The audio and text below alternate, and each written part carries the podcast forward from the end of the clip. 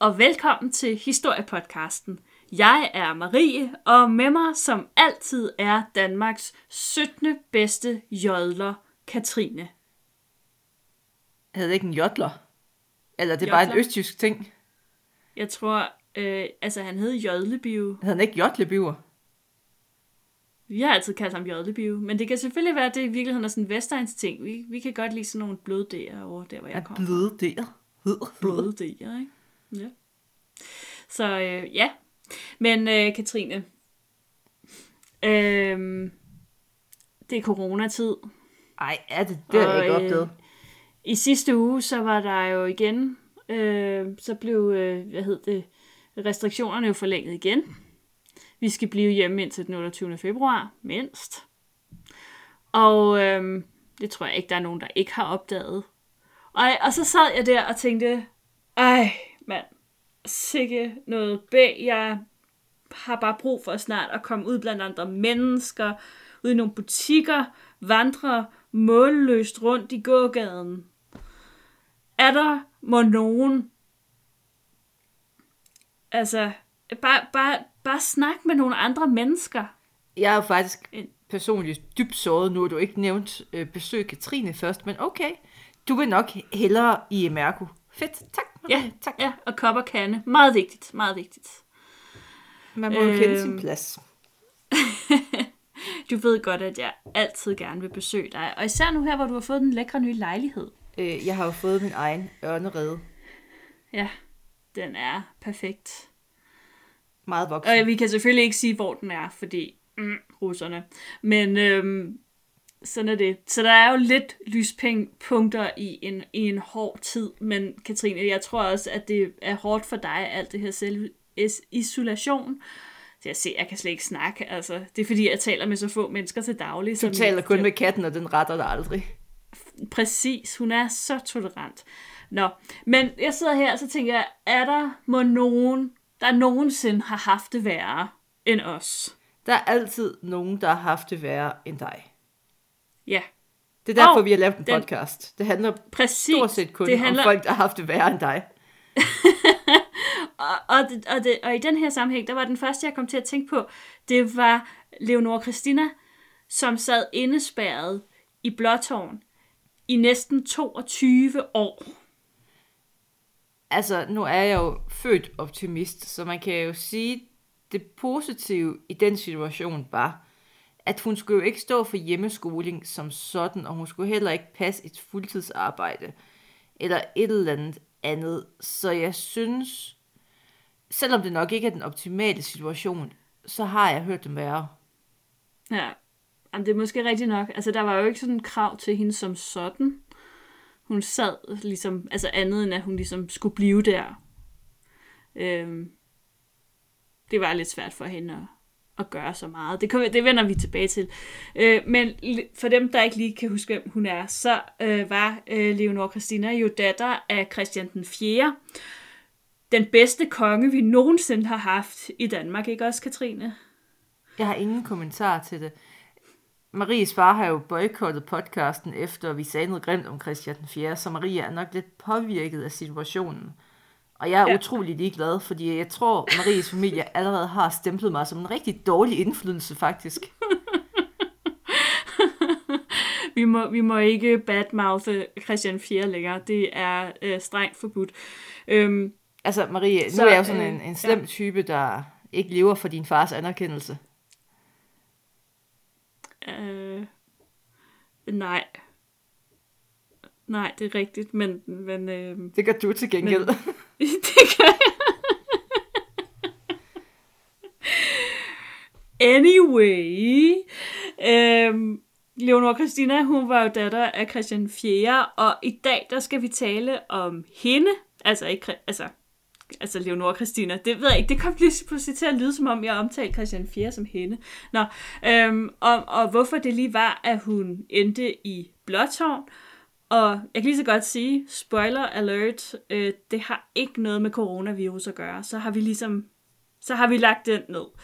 Øhm, og så skal vi snakke lidt om, hvordan hun ligesom klarede den her tilværelse i isolation. Vi starter selvfølgelig med kontekstklokken. Ring, ring. Ding. Vi begynder historien i London i 1663, hvor kongedatteren Leonora Christina hun bliver anholdt. Hun rejste over til den engelske konge for at inddrive en gammel gæld. Det sender man altid sin datter afsted for at gøre. Men i stedet for at betale, der overgiver han hende til de danske myndigheder.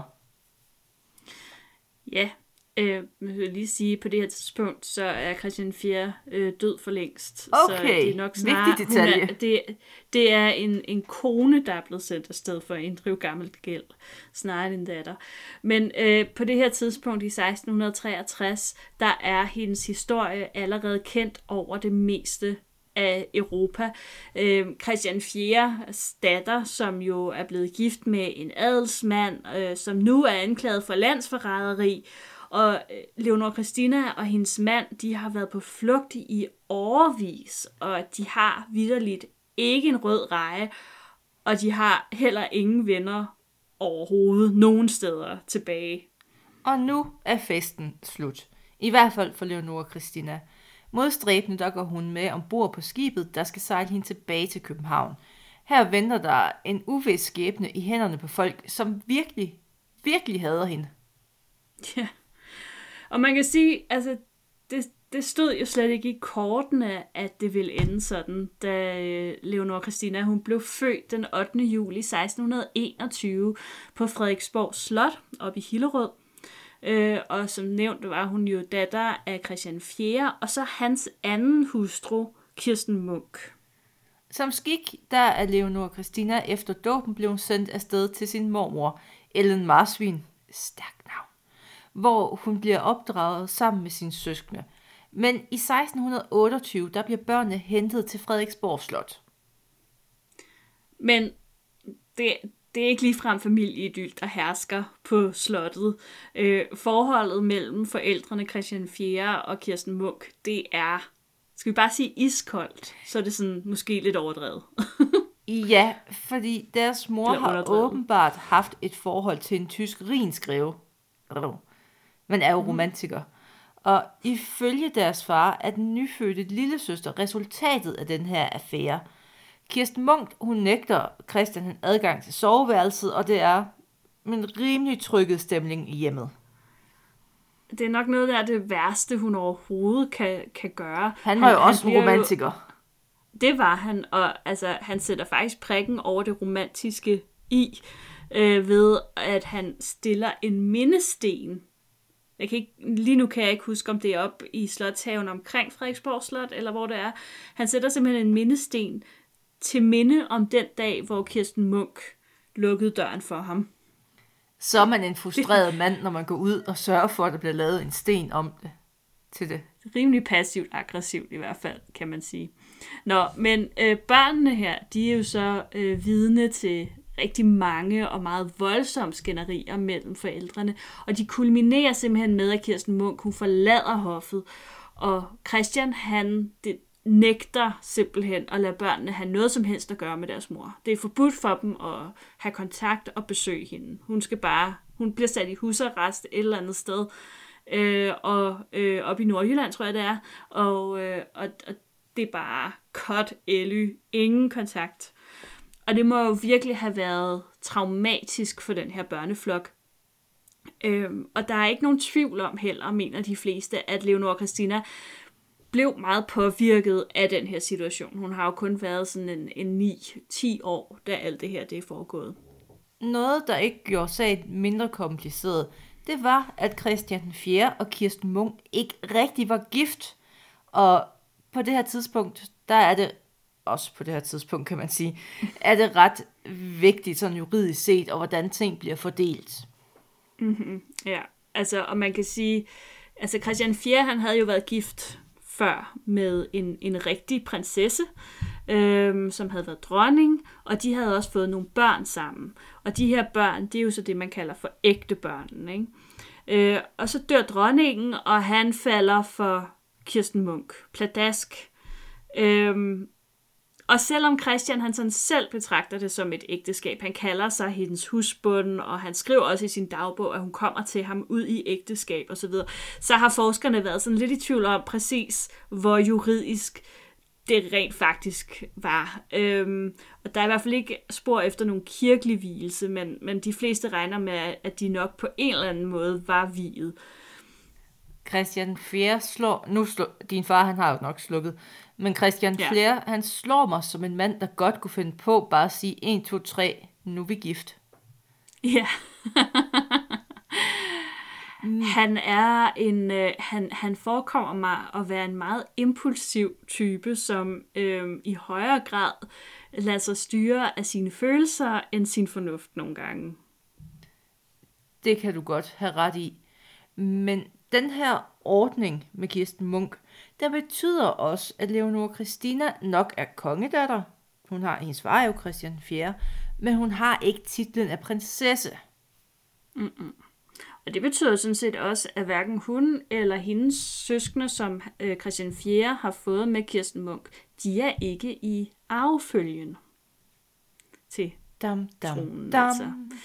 Det skal nok, det, det bliver lidt en konflikt sidenhen, men det vender vi tilbage til.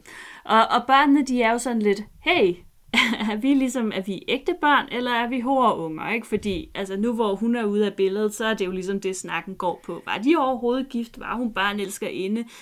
Hvad sker der her? Jeg elsker Øhm, øhm, og- tanken om, at et lille barn havde gået hen til Christian og har sagt, Far, er jeg et ægte barn eller en unge? Ja, Og det er sagt præcis på den måde. Som en ægte skuespiller, er så løb jeg mig ind i et lille barn her. Det tror jeg. Og så skal du faktisk se Christian 4 vise sig fra en rigtig positiv side, fordi han, han lader aldrig nogen af de her børn være i tvivl om, at de er hans børn. Altså med undtagelse af den sidste datter der, som han var ret sikker på ikke var hans barn. Men alle de andre børn, og de bliver behandlet præcis ligesom hans ægte børn. Han har, altså også når man ser på de andre børn, han får, han får temmelig mange børn med mange forskellige kvinder, øhm, og, og de bliver sådan set alle sammen, der bliver taget rigtig fint hånd om dem, som han anerkender som værende sine egne børn. Øhm, og det er jo en meget positiv ting, synes jeg. Man, han kunne jo have valgt bare at sige, "Pff, tag op til Nordjylland sammen med jeres dumme mor og bliv derop. Øhm, så, så det er jo det er jo rigtig fint, de får øh, samme uddannelse, de får øh, samme altså opvækst i det hele taget, som de ægte børn. Men der er jo en, der ikke bliver behandlet som et ægte barn, og det er den yngste datter, som Christian 4. mente var rinsgrevens. Ja. Og hele det her har må, været ret traumatiserende for søskendeflokken, og der er ingen tvivl om, at Leonora Christina er blevet meget påvirket af den her proces. Og det gør jo ikke sagen mindre kompliceret, at Christian 4. og Kir- altså det her, det her ægteskab, der ikke var der. Nej, Så Øhm, det er jo sådan der. Og man, og man mener jo også, at, at der er nogle af Leonora Christinas beslutninger, som øh, altså har været præget af, at hun altid kæmpede for at blive betragtet som en øh, fyrstlig kongedatter, og ikke bare som barn af en droppet elskerinde. Ja, men altså, Leonora Christina var knap 10 år, da, Chris, eller da Kirsten flytter. Og som det ikke er nok, så tænker Christian, at nu skal hun da forloves. Det er det. Det har hun godt af, datteren. Det har hun. Og det bliver hun også øh, med en fyr, som hedder Corfitz Ulfeldt. Han er øh, 15 år ældre end Leonora Christina. Han er altså cirka 25 år gammel, da de bliver forlovet. Øhm, og, så man kan sige, at han er en sådan rimelig velvoksen fyr. Øhm, en vis Inger Støjberg, hun var blevet fuldstændig i selvsving over det her, den her forlovelse. Det, hun bruger Øhm, tiden på nu, selv- det er at lave en tidsmaskine for at rejse tilbage og stoppe det her. Præcis. Øhm, og jeg tænker selv i datiden, må det have været sådan en lille smule mærkeligt for sådan en 25-årig mand at sidde der øh, med sin nyforlovede, der lige er blevet 10 år. Hej, lille ven. Hej. Hyggeligt. Men Corfitz han kommer fra en adelsfamilie, som ikke er specielt velhavende. Og et ægteskab med kongens datter, det, altså, det er jo ligesom en katapult ind direkte i kongens og dermed magtens inderkreds. Og det passer ham virkelig godt, så han kan jo godt sådan leve med, at hun kun er 10 år gammel. Ja, og man kan sige, altså de bliver jo heldigvis ikke gift endnu. Altså de, de bliver kun forlovet, så der går nogle år, før de bliver gift. Det gør de i 1636, øh, og der er Leonora, Leonora Christina så blevet 15 år. Øh, så kan man sige, så hun lige blevet øh, lidt ældre, øh, og Corfitz han er jo så i mellemtiden også blevet 30, så, så stadig et lidt sådan akavet forhold på den måde. Men som kongens svigersøn, så gør Corfitz Ulfeldt lynkarriere ved hoffet. Øh, han bliver udnævnt til rigshofmester, og, og en rigshofmester, det er sådan en slags kombination af stats- og finansminister. Så det var virkelig, altså, man kunne faktisk ikke rigtig nå højere. Altså, så, så skulle du blive konge. Men det var der nok ikke nogen chance for, trods alt. Leonora Christina og Corfus Ulfeldt, de er mega stjerner. De er smukke, de er sådan celebrity-agtige, og de har succes. Og det er bare noget, folk elsker at høre om. Og så længe der ingen dronning er ved det danske hof, så indtager Leonora Christina pladsen som første dame, og parret de fører sig frem både i København og i Europa. Mm. Men så øh, i 1648 dør Christian den 4., og det ændrer jo alting. I flere måneder, der regerer Corfitz Felt reelt landet, øh, mens han forsøger at modarbejde, at Leonora Christinas halvbror, øh, altså Christian IV's søn med hans dronning, øh, Frederik, bliver indsat som konge.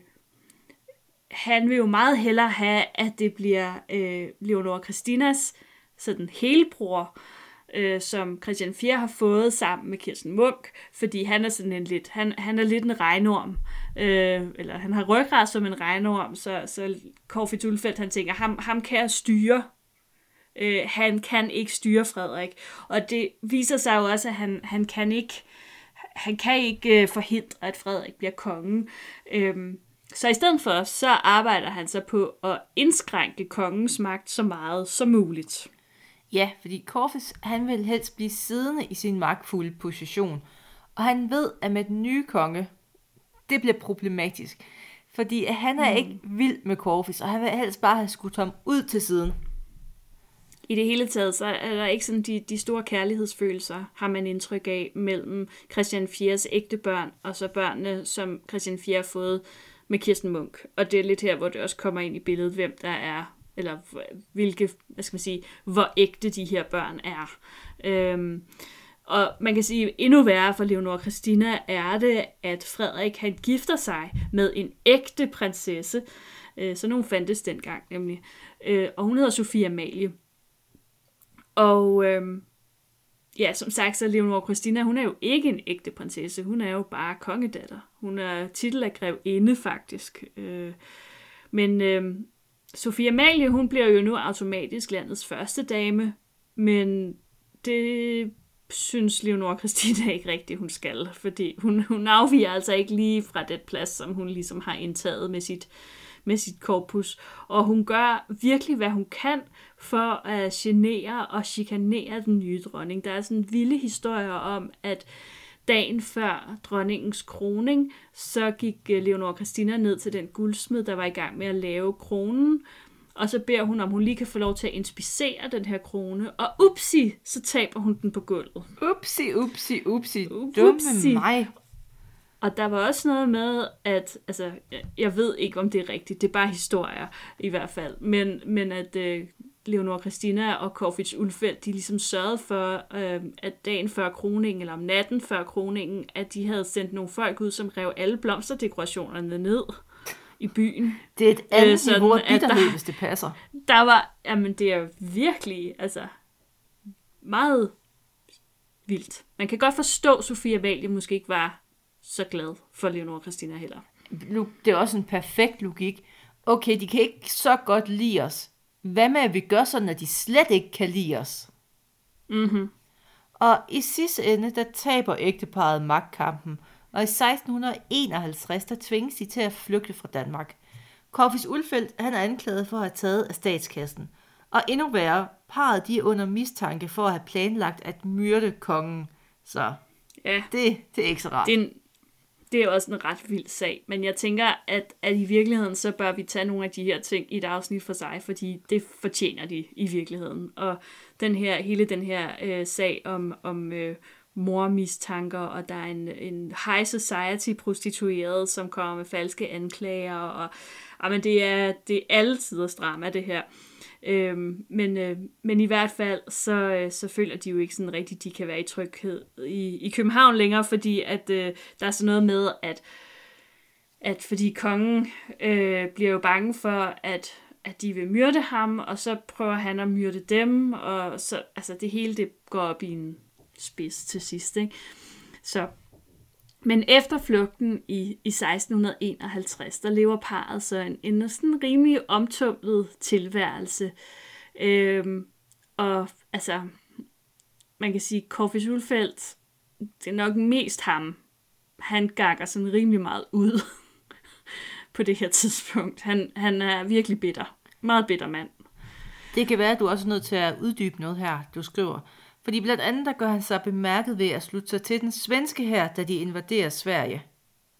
Nå, ja, de invaderer, invaderer selvfølgelig Danmark. Tak, jeg skulle lige til at sige, Marie, dit svenskersvin. ja, i 1657, altså svenske krigen. Ja, Corvi Tulfeldt, der, han... Der spiller du lige dit kort ud, hvor din loyalitet den ligger. Ja. ja. I hørte det her først. Marie er svensk. Og det gør ham sjovt nok ikke super populær, at han slutter sig til den svenske her for at invadere Danmark. Nej, og, det, og slet ikke den rolle, han så spiller i, øh, i invasionen af Danmark, øh, hvor er han som, som sådan stedkendt øh, jo ligesom viser den svenske her, hvor det sådan er bedst. Og her er de gode de caféer, eksempel... og her skal I huske at dreje til ja, højre. Og...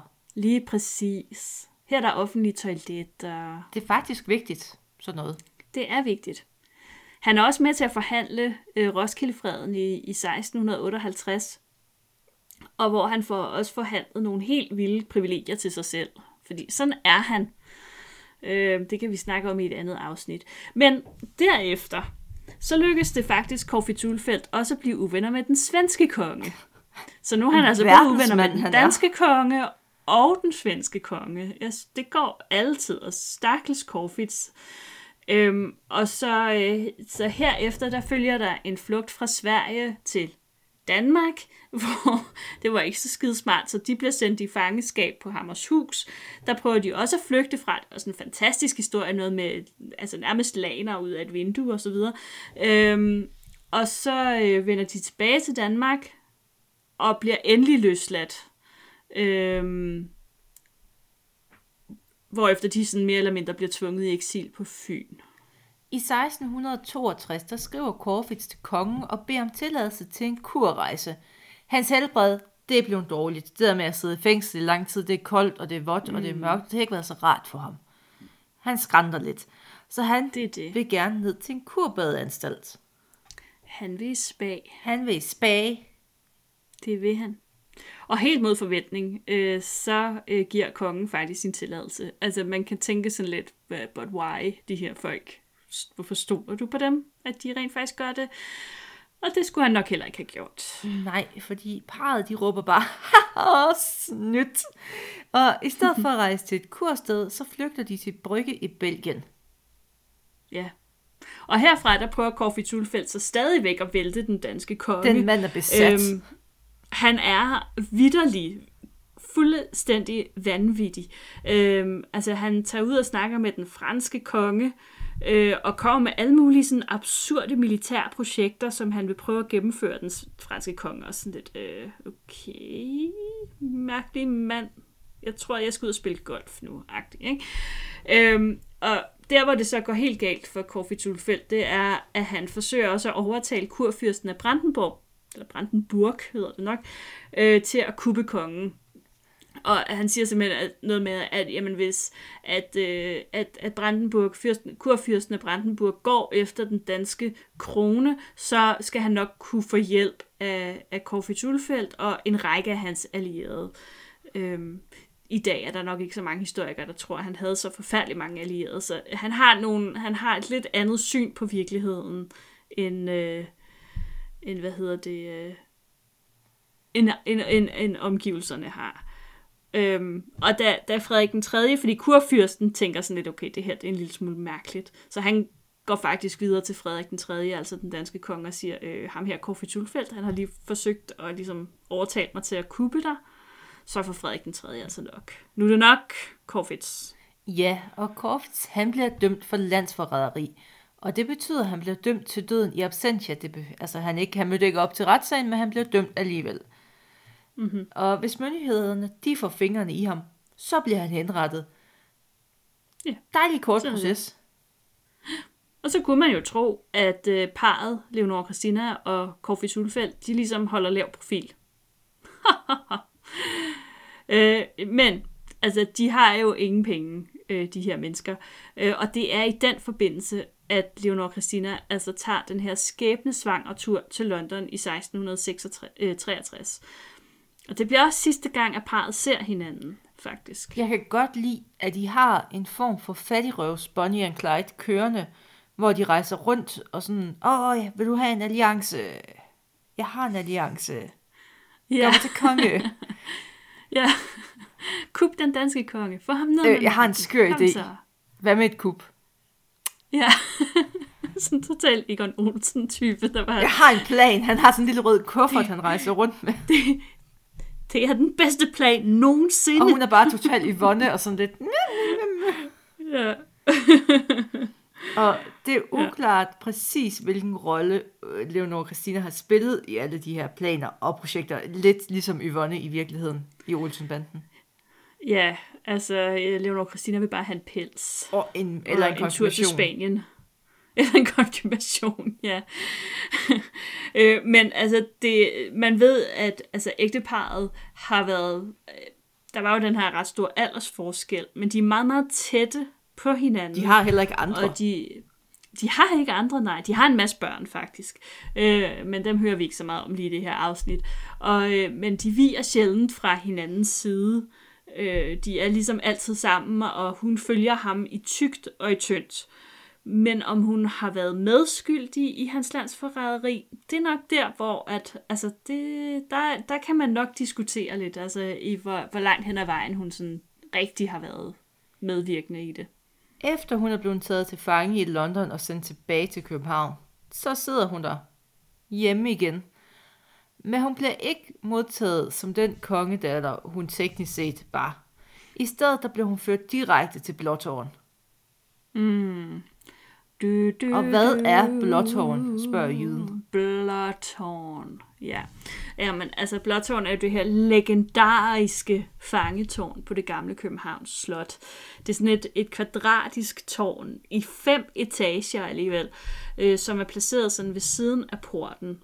Øh, og hvis man googler et billede af Københavns Slot, så skal man lige sørge for, at det er sådan et af de gamle billeder, øhm, jamen så øh, er det meget, meget tydeligt at se Blåtårn. Det er ligesom det her store firkantede tårn, man kan se på billederne. Det bliver nævnt første gang i 1646, øh, men om det allerede fungerede som fængsel på det her tidspunkt, det, det ved man faktisk ikke. Til gengæld så ved man, at det med sikkerhed fungerede som fængsel under kong Hans. Han regerede fra 1481 til 1513. Øhm, og det fortsætter med at være fængsel, ja, indtil at øh, Københavns Slot brænder ned. Øh, og det bliver jo ikke bygget op igen i den form i hvert fald, som, som det havde før. Man ved ikke med sikkerhed, hvorfor det hed Blåtårn. Men altså, især fordi, at det var hvidkalket med et sort tag. Spændende. Mm-hmm. Men nogen mener, at det har haft sådan et lidt, et lidt blåligt skær, som derfor har givet tårnet dets navn. Det er i hvert fald en af, en af mulighederne, men altså, who knows, hvad folk har, har tænkt dengang. Tårnet bliver også kaldt for den mørke kirke. Det er til gengæld et navn, jeg kan følge med i. Det er sådan meget goff. Det er et fedt navn. Hvis vi skulle starte Øh, et heavy metal band, Marie, så skal vi hedde den mørke Det, så skulle kirke. det hedde den mørke kirke, ja. Ja, det er ret sådan ildevarslende navn. Øhm, og det er simpelthen fordi, at tårnet ligner et kirketårn. Der er bare ikke nogen vinduer i, så de tænker, der må være meget mørkt inde i det. Der er vinduer, bare, de vender bare ikke ud mod byen, Folk skal ikke kunne sidde i det her fangetårn og kigge ud mod Nej, byen. puha. Øh, og øverst oppe på femte etage, der ligger torturkammeret. Og det tænker jeg, det er sådan lidt, uh, det er ikke så sædvanligt, at Jeg man tænker, har det er torturkammeret feng shui at lægge det øverst. Der er jo meget sådan op og ned og til, altså der er også udstyr, man Ja. skal have med. Der er udstyr og så videre. Men det er også fordi, at nede i kælderen, der har man jo så indrettet det, som man kalder for troldhullet. Øhm, og som er sådan et underjordisk fængsel, hvor at fangerne de bliver hejst ned gennem et hul i et ræb. Charmerende.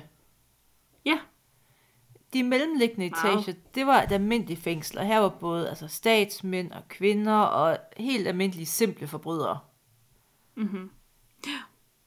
Ja. Så, øh, så snart Leonor Christina hun er blevet indlogeret i en celle, så dukker en række af kongens mænd op og underkaster hende forhør. For de vil jo selvfølgelig vide, hvor er din mand? Hvor meget ved du om hans planer? Men Leonor Christina, hun nægter at svare. Og efter noget tid, så forlader mændene hende igen. Derefter dukker nogle af dronningens hofdamer op. De skal kropsvisitere hende og konfiskere værdigenstande og ikke lade hende fangetøj. Og dem, der har set Game of Thrones, jeg synes lige, vi har sådan en lille touch af Cersei her. Ja, det kan godt være. Du tænker på den der scene, hvor hun... Øh, Nej, men der er jo også en masse op til scenen med Shame, hvor hun sidder i fængsel og bliver klippet og får grimt tøj på Ja, okay. og bliver forhørt, og Ja. de prøver at gøre hende trone og ting. Ja. Jamen, det, det kan sikkert godt sammenlignes lidt. og dagene i Blåtårn, ja, de, de går jo. Der er jo ikke voldsomt meget at lave. Øh, når ikke hun er under forhør fra kongens mænd, så øh, prøver fangevogteren og de damer, der ligesom er sat til at passe på hende, fordi hun kan jo ikke være alene et øjeblik. Det kan hun ikke. Øh, så der er ligesom, så hun har sådan nogle øh, damer, der holder hende ved selskab, eller i virkeligheden også vogter hende. Og de prøver at presse hende til at sige noget, og presse hende til at drikke brændevin, så hun bliver fuld og siger noget, men Leonor Christina, hun nægter. Hun siger ingenting. Hun er tavs som graven. Efter 11 års fængsel begynder hun at skrive. Hendes børn skal kende hendes historie, og ikke mindst hendes, hendes version af historien. Det bliver med tiden til bogen Jammersminde, som i dag betragtes som altså, et stykke af dansk litteraturs hovedværker. Den er også god i Ja. øvrigt. Jeg må indrømme, at jeg har faktisk aldrig læst den. Kun i brudstykker. Ukultiveret og det er der svin. en, Ja, øh, men grunden til, at jeg aldrig har læst den, det er, fordi jeg er gået en lille smule død i, at den jo er skrevet på 1600-tals dansk. Øhm, som ikke sådan er sådan super læsbart. I hvert fald den version, jeg har. Så det kunne være Altså, jeg rart, ved hvis jo, det kan også være, at jeg bare har sådan bare indsat ord, som jeg synes passede til. Det kan være, at jeg har læst en helt anden historie. Du ved. Jeg ved det ikke, men det kan også være, at der findes forskellige udgaver, hvor der så er nogen, som er på 1600-tals dansk, og nogen, der ligesom er oversat til nu dansk. Det ved jeg faktisk ikke. Se, min gymnasielærer i dansk, han lagde jo stor vægt på, at man skulle kunne læse den slags. Ellers var man ikke et dannet mm. menneske. Nej, men, øh, men det, det, man bør nok også læse den, om ikke andet, så fordi, at altså, det er jo ikke, det her, det er jo en helt, helt speciel kilde til 1600-tallet. Øhm, altså, en ting er, at Leonor Christina er folk, som har forstand på den slags, bliver beskrevet som en meget, meget dygtig forfatter. Hun, Hun havde også tid til at fordybe sig. Og hun havde tid til at fordybe sig. Øh, men det er jo også bare det her indblik, hun giver, et meget levende indblik, hun giver i, i 1600-tallets fængselsvæsen, og de personer, som omgiver hende, øh, og al den elendighed, der er, men også i virkeligheden nogle af de komiske episoder, som, som der er i fængslet. Ja, det var gode tider. Altså, jeg er jo for eksempel vild med, at hun kalder det for, sådan for sine zoologiske studier. Og her bruger hun jo også en del tid på at beskrive rotternes og loppernes liv i den her celle. For det er jo nærmest ligesom at have sådan en zoologisk have, man sidder i, med nogle totalt ja. nederen dyr. Der er sådan lidt en grad i øh, en eller anden form for ironi. Det er ligesom den verden, hun omgiver sig med. Det, det er meget smukt. Og som sagt, så fortæller hun også levende om sine fangevogtere, der med undtagelse af en er nogle værd fordrukne og korrupte typer. Og dertil kommer så også de kvinder, som jo er sat til at vogte over hende, som hun også beskriver i nogle meget bramfrie vendinger. For eksempel kalder hun en for den fordrukne so, og der er også en barnemordersk og så videre. Det er nogle værre madammer, der altså hun skal jo selvfølgelig heller ikke have fine kvinder til at passe på sig, øh, men de hun måske, altså det er virkelig bærmen af alting, som, som de har fundet frem til hende der. Jeg vil jo sige, jeg vil gå så langt som at sige, Orange is the New Black, det er plagiat af hendes arbejde. Det kan godt være. Men altså, det er jo en del af hendes straf, at hun ikke må arbejde, mens hun sidder i fængsel. Så det er jo også lidt et problem. Ja, fordi hun keder sig. Ja, præcis. Altså, hvad fanden skal man lave? Altså, hun sidder bare der og kukkelurer. Forestil jer, at I sidder her sendt hjem og ikke havde internet, for eksempel. Det er det, hun ja. oplever lige nu. Eller Oplevet. Ja. tv. Gud. Eller bøger. Hun har ingen bøger. Eller katte. Altså, Hun har kun sit lopper og eller rotte. katte. Hun har sin lotte, lopper, og hun har faktisk en rotte, som hun tæmmer og har, holder i et bur, Som man jo gør. som man jo gør. Men øhm, nu, nu, altså, vi skal måske lige huske at sige, at, at hun sidder i fængsel, men hun, er jo, hun bliver jo aldrig dømt for noget. Hun kommer aldrig nogensinde for en domstol. Så, altså, hun sidder ligesom bare der i fængsel. Der er ikke nogen retssikkerhed i 1600-tallet, skal vi sige det på den måde. Det er så opreklameret. Men hun, Fuldstændig. hun har jo også et problem ved at sidde i fængsel, fordi hun er for intelligent til at bare sidde og stige ud i luften og tæmme rotter, når hun får tid til det. Så hun begynder Ja. ja. at opfinde alle mulige ting. Ja, altså nød lærer nøgen kvinde at spinde, som man siger. Hun laver blandt andet et øh, terningespil ud af en håndfuld nødder, som hun prikker huller i med en knappenål. Og hun laver en væv af en grydeske og glasgård. Hun laver også kniblinger, hvor at, øh, at kniblepuden, det, den er fyldt med sand, og kniblepindene, de sådan er, er lavet af små bitte kviste, som hun har fundet inde i sin celle. Og silketrådene til det her håndarbejde, dem får hun ved at trævle sin nettrøje og sine strømper op. Det der, det svarer 100% til folk, der er begyndt at hækle her under corona. og Og man kan altså stadig godt købe garn. altså, lave sit eget garn. Men hun laver også blæk ud af lysestod blandet med øl. Og hendes pen, det er sådan en hønsevinge. Og hendes blækhus, mm. det er låget for et tindkrus. Altså, hun går fuldstændig ja. MacGyver på det her. Fuldstændig. Hun er mega cool, hvad det angår. Og hun sysler jo med alle mulige ting, og hun får tiden til at gå, når hun ikke er under forhør. Hun får et særligt forhold til en ung mand, der hedder Christian. Han er, fæng- altså, han er kommet i fængsel for mor, men den myrdedes enke enten kan eller vil ikke betale for hans indrettelse. Så nu sidder han bare der. Apropos retssikkerhed. Øhm, men han har så også efter sine noget sådan snavs på fangevogteren.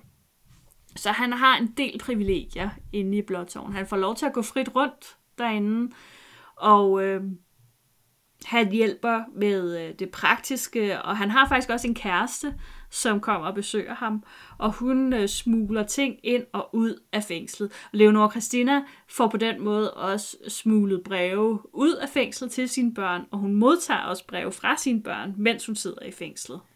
På et tidspunkt har Christian og kæresten fået stjålet fangemogterens nøgler og laver en kopi af dem. Leonor Christina hun skriver i Jammers minde, at Christian han nok havde håbet på, at de kunne flygte sammen, men det ville hun ikke. Hun vil ikke længere være på flugt, altså hun har jo oplevet det rigeligt i sit liv. Hun vil have en form for værdighed og sine besiddelser tilbage. Det er det, der betyder noget for hende. Ja, hun har sin kongeværdighed. Og efter den episode der, så mister Christian forstanden, ifølge øh, Leonor Christina. Øhm, han havde åbenbart troet, at de to de kunne tage hinanden i hånden og løbe ud mod solnedgangen sammen. Øhm, og det ender med, at han begår selvmord. Uden for fængslet, der går årene, og Frederik den 3. han dør. Hans søn Christian han overtager tronen, og med ham der mildnes forholdet til Leonora Christina.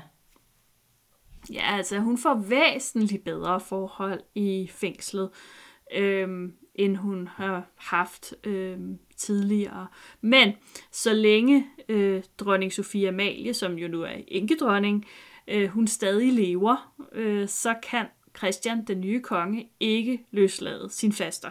Fra sit vindue i cellen kan Leonora Christina se ned i slotsgården, og hun sidder her og kigger ud. Og en dag, der ser hun enkedronningen, og hun er blevet gammel, og hun er blevet dårligt, dårligt gående, og du skal huske, at Leonora Christina har jo ikke set hende i hvad, hvor mange år? Jamen på det her tidspunkt er det jo 21 år eller sådan noget. Bam! Så kommer der gammel dame gående. Og hun skal hejses op af trapperne med hejseværk. Men trisserne de knækker, og dronningen falder sammen. Og det hele er bare og øh, gammel, gammel dame. Det er sådan lidt, det er sådan, ja, men også sådan lidt komisk. Altså, du skal ikke grine gamle damer, der gammel. falder. Hun er, hun er ikke så gammel, men hun er bare, hun, hun, du ved, hun er, hun er bare blevet slidt på en helt anden måde. Man skulle tro, det var Leonor Christina, som var blevet så gammel, men det var det så ikke. Øhm, men altså, Leonor Christina ved, da hun ser den her scene, at nu kan der virkelig ikke være særlig lang tid tilbage af hendes fangenskab. Og det er der heller ikke. Øh, øh, Sofie Amalie, hun dør i februar 1685. Og så går der alligevel knap et halvt år, øh, fordi den 19. maj samme år, der løslades Leonor Christina. Så efter 21 år, 9 måneder og 11 dage i Blåtårn, der kan Leonora Christina endelig gå ud gennem døren som en fri kvinde. Hun er stadig persona non grata, og hun får ikke foretræde for kongen. Nej, men øh, han sørger til gengæld for, at hun bliver sat i en vogn, som kører hende til Husum af alle steder. Det skulle da en lige altså... så stor straf. jeg ved heller ikke. Jeg ved ærligt talt, og nu sidder der sikkert en eller anden Københavns historiker, som tænker, oh my god, hvor er de dumme, hvorfor ved de Jeg er fra Jylland, så jeg er undskyldt. Stedet i 1600-tallet. Øhm, men efter hvad jeg kunne læse mig frem til, så var Husum en lille bitte flække uden for København på det her tidspunkt. Så øh, jeg ved ikke, hvorfor at hun lige præcis skulle derud. Men, øh, men der skal hun i hvert fald være, indtil at hun kan flytte til Majbo. Øh, et meget bedre sted. Øh, fordi hernede, der er man i gang med at istandsætte en fløj i det gamle Jomfrukloster. Øh, så hun kan flytte ind der. Jeg har svært ved at forstå, hvordan så meget ulykke kan overgå et menneske. Øh, takket være en lille pension fra kongen, så kan hun leve nogenlunde standsmæssigt i Majbo. Pengene rækker nok også lidt længere dernede. Her er hun beskæftiget med at gøre Jammersminde færdig og drive håndarbejder. Ja, altså øh, inden at du tisser Majbo for meget, man kan jo sige, det er jo faktisk den bedste beliggenhed i Majbo, som hun kommer til at flytte ind i. Det ligger jo fantastisk smukt, lige ud til Majbosøerne. Og altså, det, om ikke andet, så har det jo været en, en så yndig udsigt, at hun har vågnet op til hver eneste dag. Og i forhold til, hvad, hvor meget den her pension har ligesom kunne dække, så er, har hun jo ikke de store behov. Hun har trods alt siddet i fængsel i næsten 22 år. Hun væver sit eget tøj med kviste nu, og har sin kæle. Hun væver sit eget tøj med kviste, så jeg tænker, hun har ikke sådan det store forbrug her på sine ældre dage. Øh, men hun har selvfølgelig nogle folk omkring sig, som skal have noget løn, og hun skal jo også have noget brændende og noget mad og sådan noget. Så, så der, det, der går jo lidt penge til det. Hendes ældste datter, Anne-Katrine, øh, bor på klostret sammen med hende og flyttet ind der. Og den yngste datter, de har fået en, en hel masse børn, men det er altså kun, der er kun tre overlevende tilbage. Øh, og Anne-Katrine er den ældste datter, og så har vi den yngste datter, som er gift med en adelsmand i Skåne. Hun kommer jævnligt på besøg. Og så er der en søn, som hedder Leo. Øhm, Leo, han er ved på det her tidspunkt at få sig en strålende karriere nede i Østrig. Øh, og det er måske derfor, at kongen er sådan en lille smule loren ved at lade ham besøge Leonor Christina, fordi han er sådan lidt bekymret for, om de kunne finde på at lave et eller andet ballade sammen. Så han får kun aller noget i slov til at besøge sin mor et par gange. Øh, og på den her måde, der lever Leonor Christina et meget, meget stille og roligt liv i Majbo, indtil sin død den 16. marts 1698, hvor hun så også efterfølgende bliver begravet i domkirken i Majbo. Øh, man kan stadig se hendes kiste. De har lavet sådan en fint lille kikhul ned gennem gulvet, så man kan kigge lige ned på kisten. Fedt. Men øh, Marie, vi mangler jo en i den her historie, synes jeg. Vores gode ja. ven, Korfis Ulfeldt. Jo, han mm. fortsætter jo tilværelsen som flygtning i Europa. Og trods ihærdige forsøg fra den danske stat, så lykkedes det aldrig at fange ham. Og han døde som en ludfattig flygtning i 1664. Ja. Ja, han, øh, hans historie øh, er næsten endnu mere tragisk, fordi jeg tror på en eller anden måde, at Leonora Christina, hun... Jeg vil ikke sige, hun, hun, hun øh, tilgav dem omkring sig, eller tilgav sin bror, men, øh, men hun, hun, hun lærte ligesom at leve med det. Skal vi sige det sådan? Ja. Men i øvrigt, øh, mens Leonora Christina hun sad fængslet i Blåtårn, så gennemførte man faktisk henrettelsen på Corfitz øh, nede i Slottsgården, så hun rigtig kunne se det. Skønt. Øh, og men, ja, og men det var en dukke med, fyldt med dyretarme og sådan noget, fordi det skulle jo være en meget, meget grusom henrettelse, og det havde man Kun altså forstand på i 1600-tallet. Ja. Så masser af tarme og blod, og det skulle være rigtig lækkert. Øhm, og han blev også erklæret for at være Danmarks største landsforræder. Øh, og det hus, som parret havde ejet og boet i i København, øh, det blev jævnet med jorden. Øh, og, og på det sted, der stillede man så en, en skamstøtte over øh, Corfits Ulfeldt. Øh, og pladsen, den hed, øh, nu skal jeg lige se her, pladsen den blev kaldt for Ulfeldts plads, frem til 1841. Jeg elsker det niveau, at havde man ført ind i det her. Forestil dig, det i dag er... man havde nogen i Danmark så meget, at man rejste en støtte for det og navngav et område efter det. Jeg ved slet ikke, om det altså, prøv at overveje, at man, man jævner deres hus med jorden og stiller en skamstøtte, Jeg er ikke bitter, men... stod. Øhm, og det, som er lidt sjovt for folk, som sådan er kendte i København, det er jo, at i 1841 der skiftede Ulfeldts plads navn og kom til at hedde Gråbrødre Torv.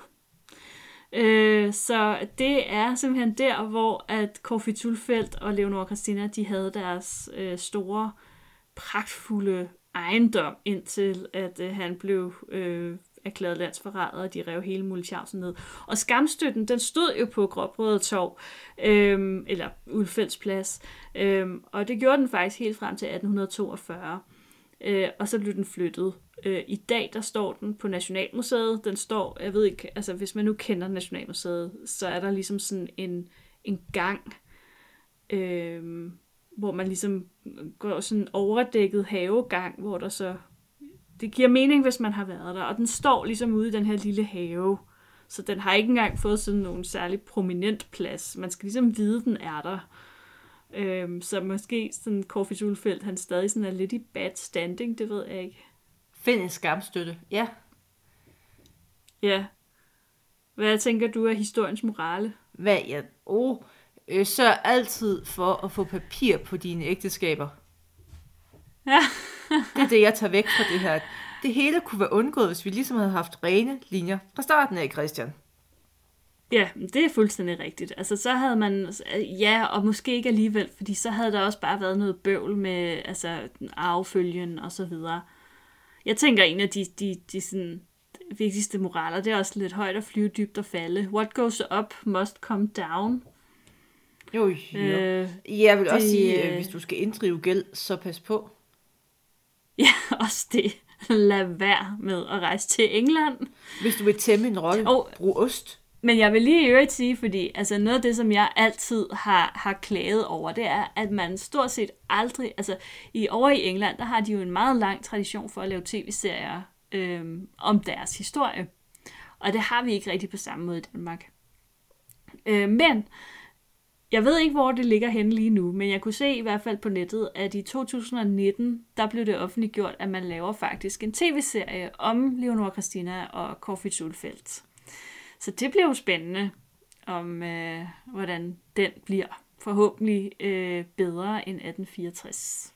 Jeg elsker du stadig. Jeg er lidt bitter over den. Vi er, altså alle andre er ligesom bare videre. Prøv at glemme det. Hvis der skal rejse men en altså- skamstøtte i dag, så synes jeg faktisk, man skulle rejse det til den. Ja. Altså til Det serien synes jeg faktisk kunne være... på Bille August Torv. Og det var også Ole Nå, Bornedal. jeg, kan ikke kende forskel på de det. to. Potato, potato. Jeg synes, at jeg, vi, lad os holde Bille August ud af det her. Ah, Det alligevel, nej, nå, det er rigtigt. Der er jo ikke nogen, der taler sådan rigtig jysk i den. Ej, det var- for det første, de taler rigsdansk alle sammen. Altså, Og der var også et eller andet, men jeg må faktisk indrømme, at jeg, jeg, har, ikke, jeg har ikke sådan set den sådan rigtigt. Øhm, men, men der var et eller andet med, jeg mener, det er Nicolas Bro, som spiller Monrad. Øhm, og han bliver bare sådan afbildet som sådan en total øh, imbecil tosse, der render rundt og, øh, og Søren Malling, gakket. han er synsk. Der, der er mange lag i 1864. mange, mange lag. Der er mange. Lad os krydse fingre for, Og hende der er at det er historien om Leonor. Ej, nu bliver jeg, når Marie blev vred. Jeg og så siger du, det er mig, som ikke er kommet over 1864. Jeg tror, du Hvad har var det, nogle? Inge eller sådan noget? Ej, hvor jeg håbede, hun ville dø. 1864. Ja. Men lad os håbe, at den kommende tv-serie om Leonor Christina og Corfi Tulfeldt, den bliver bedre. Det kan fysisk ikke blive værre. Øhm, jeg ved ikke, om vi lige kan nå den sidste lille Der er lille detalje, hale, jeg kan se, og jeg glæder mig til den. Ja, fordi øhm, jeg fortalte jo, at Leonor Christina, hun er begravet i Majbo Domkirke. Og det er jo lige i Maries baghave Øh, næsten. det er øh, cirka en halv times kørsel Har vi ikke været i Majbo sidder. sammen? Jo, det har Gav vi, ikke men vi var ikke i kirken. Majbo? Jo, du gav mig pomfritter i Majbo, som den charmetrol, du er. Ja. Men hvorfor var vi ikke nede at se kirken? Giver dig kun det bedste. Jeg ved faktisk Åh, ikke, det var fordi, vi faktisk- det der. Det var fordi, jamen det var fordi, vi var faktisk i Knuttenborg. Ja. Men så, så fik vi lov til at køre ud af Knuttenborg og hente pomfritter. Så vi spiste Og så i bilen vi som tilbage. dyr. Ja, men det var så hyggeligt. Nå, men, øh, men hun er jo som sagt begravet der, og hendes kiste står der, og der ligger en lille indtørret blomsterbuket på kisten og alting. Men efter sine, så skulle den her kiste altså være tom. Ja, og man ved ikke, hvor Leonor Christinas krop eller lig eller knogler er. Og der går et rygte om, at det skulle være fjernet af hendes børn og øh, bortført et eller andet sted hen. Og det her har jeg overhovedet ikke belæg for at vide noget som helst om, men man ved jo heller ikke, hvor Corfi Tulfeldt er begravet. Men det kunne jo være, at de to faktisk er begravet samme sted nu. Kunne det ikke være fint? Det kunne være fint. Ja. Ja, det kunne være lidt fint.